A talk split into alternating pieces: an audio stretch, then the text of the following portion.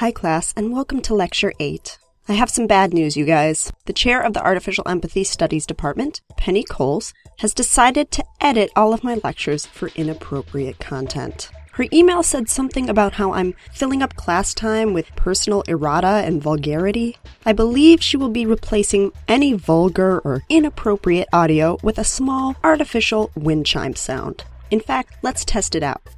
You, Department Chair Penny Coles. Of course, all of these terms are completely subjective. What is vulgar? What is inappropriate? That is defined by the culture you exist in and the people around you. I, for instance, find Gil Porter's weird lunchtime ritual of rolling around in the grass outside my office to be highly inappropriate.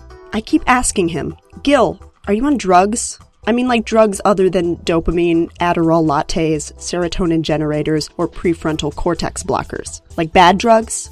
And he keeps saying, No, I had a vision that grass will go extinct in 14 years. So now I am committed to enjoying every second with this species that I can.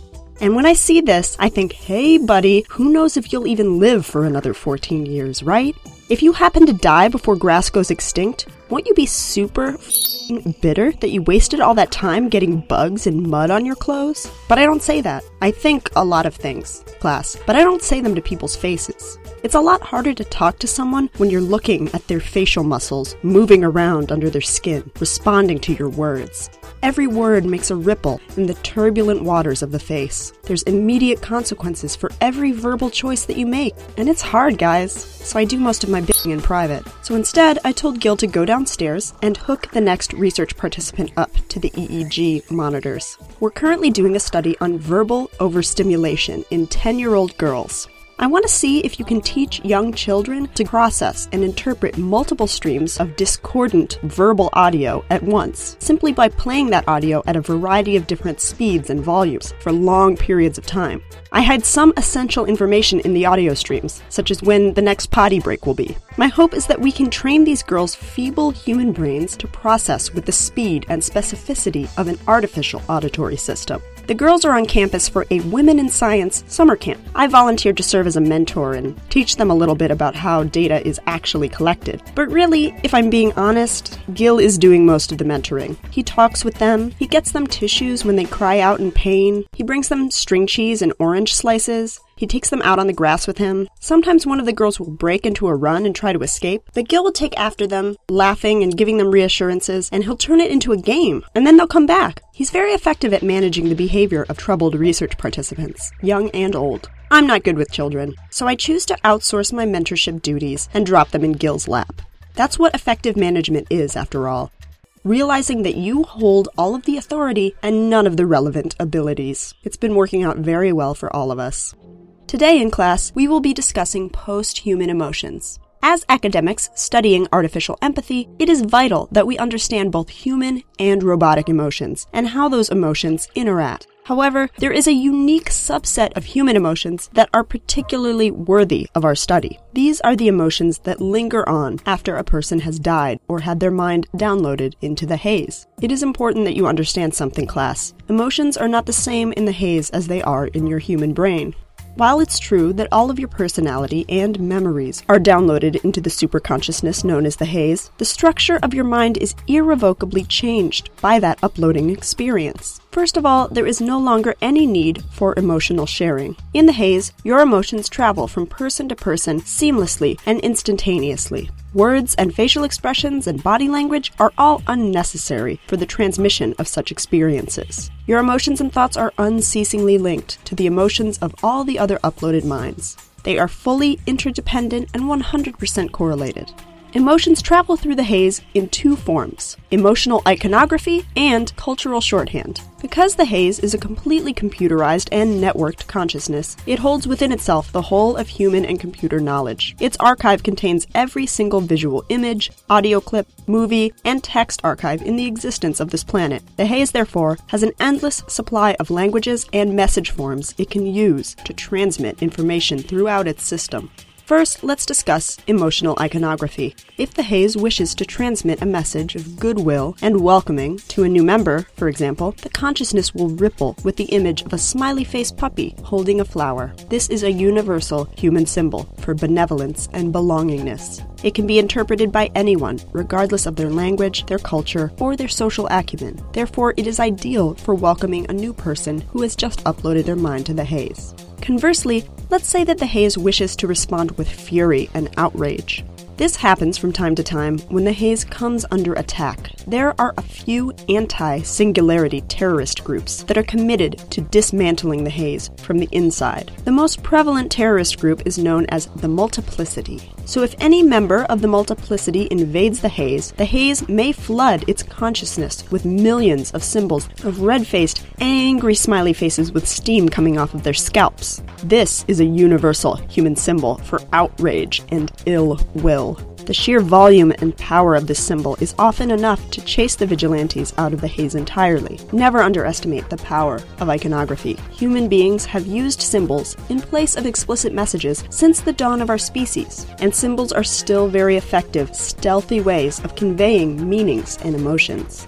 However, when emotional iconography fails, the haze communicates through the use of cultural shorthand. A small clip from an archival film may play on repeat throughout the haze's hive mind. As it passes through the minds of its members, the haze adds and modifies the cultural message being spread. Images and symbols from other cultures may be added to the original file, or the image may be remixed or rehashed, changing its meaning. Slowly, its meaning deteriorates and shifts as more and more minds repeat the message, embellish it, add jokes, misinterpret intentions, and pull the focus of the message onto themselves. The new message is embedded with dozens of images, song clips, humorous references, and ironies. Then, this new image passes on to the next brain, and the next, and the next, changing every time. The message is constantly repeating, but also changing. It evolves and devolves and self parodies and becomes itself a new shorthand for a new experience and a new ideology.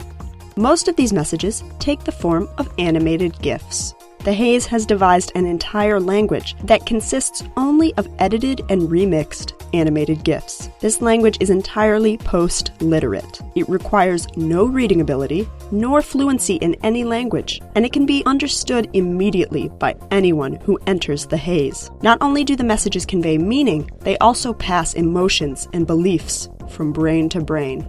The haze responds as a whole to important external events. If there is a natural disaster, for example, the haze may transmit an animated GIF of the Disney character Goofy running away in terror. This is meant to convey the fear of the oncoming flood. This GIF will slowly be edited by the hive mind as it passes from brain to brain. For example, if the natural disaster is a flood, one brain will add an animated GIF of a gigantic rainstorm or a flooded city street. Another brain may take this GIF and change the floodwaters into a river of chocolate using a clip from Charlie and the Chocolate Factory. Another brain may build upon this and edit the animation so it looks like Goofy is drinking up all the chocolate. Then the haze may decide to shift this image into a graphic of Goofy going to the dentist, implying that all of his chocolate drinking has given him cavities. As the image changes in meaning, the haze's emotions also change. The terror of the flood shifts into absurdism. Absurdism shifts into whimsy, and whimsy shifts into mockery of human limitations. Only humans get cavities after all. In this way, the haze responds to new information, makes sense of it, and engages in its own emotional soothing.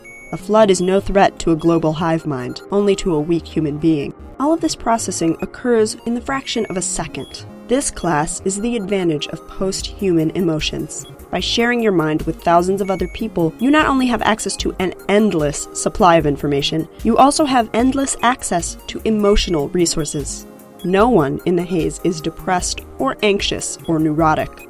No one in the haze needs to drink alcohol or coffee or eat dopamine yogurt. Every problematic emotion is changed and dealt with immediately. And there's never that sense that something is wrong with you and needs to be soothed by an external source. It is healed immediately by the rest of the hive mind. And no one ever, ever, ever has to talk about their feelings. Class, can you imagine such an idyllic place? Just think of how easy living in the freshman dormitories would have been if you shared a brain with all your roommates. Nobody would have been all about doing the dishes. Your roommates would have immediately understood why dirty, soapy food in the sink bothered you so much. It is very difficult to knowingly hurt another person. If your roommates truly knew and felt the pain that leaving their spaghettios in the sink caused, they would cease doing it. Therefore, in the haze, no one commits any hurtful acts against anyone else. Of course, none of this would work if you had antisocial personality disorder. You wouldn't care about causing psychological pain then. But of course, people with antisocial personality disorder are now extinct. A few of them may have slipped into the haze before we learned to screen for the disorder in human DNA, but for the most part, we don't have to worry about them anymore. That's all for today's lecture class. Next week, we will be discussing the top theories on what a post human world will look like. For your homework, please send a message to the brain of Department Chair Penny Coles, suggesting that she wrap her anus around a prickly pear cactus. I mean, seriously, what the fuck does she think she's doing, talking to me like this, trying to edit my shit after I spent all that time writing it? That fucking whore. Thanks, as always, for choosing Wrong State University.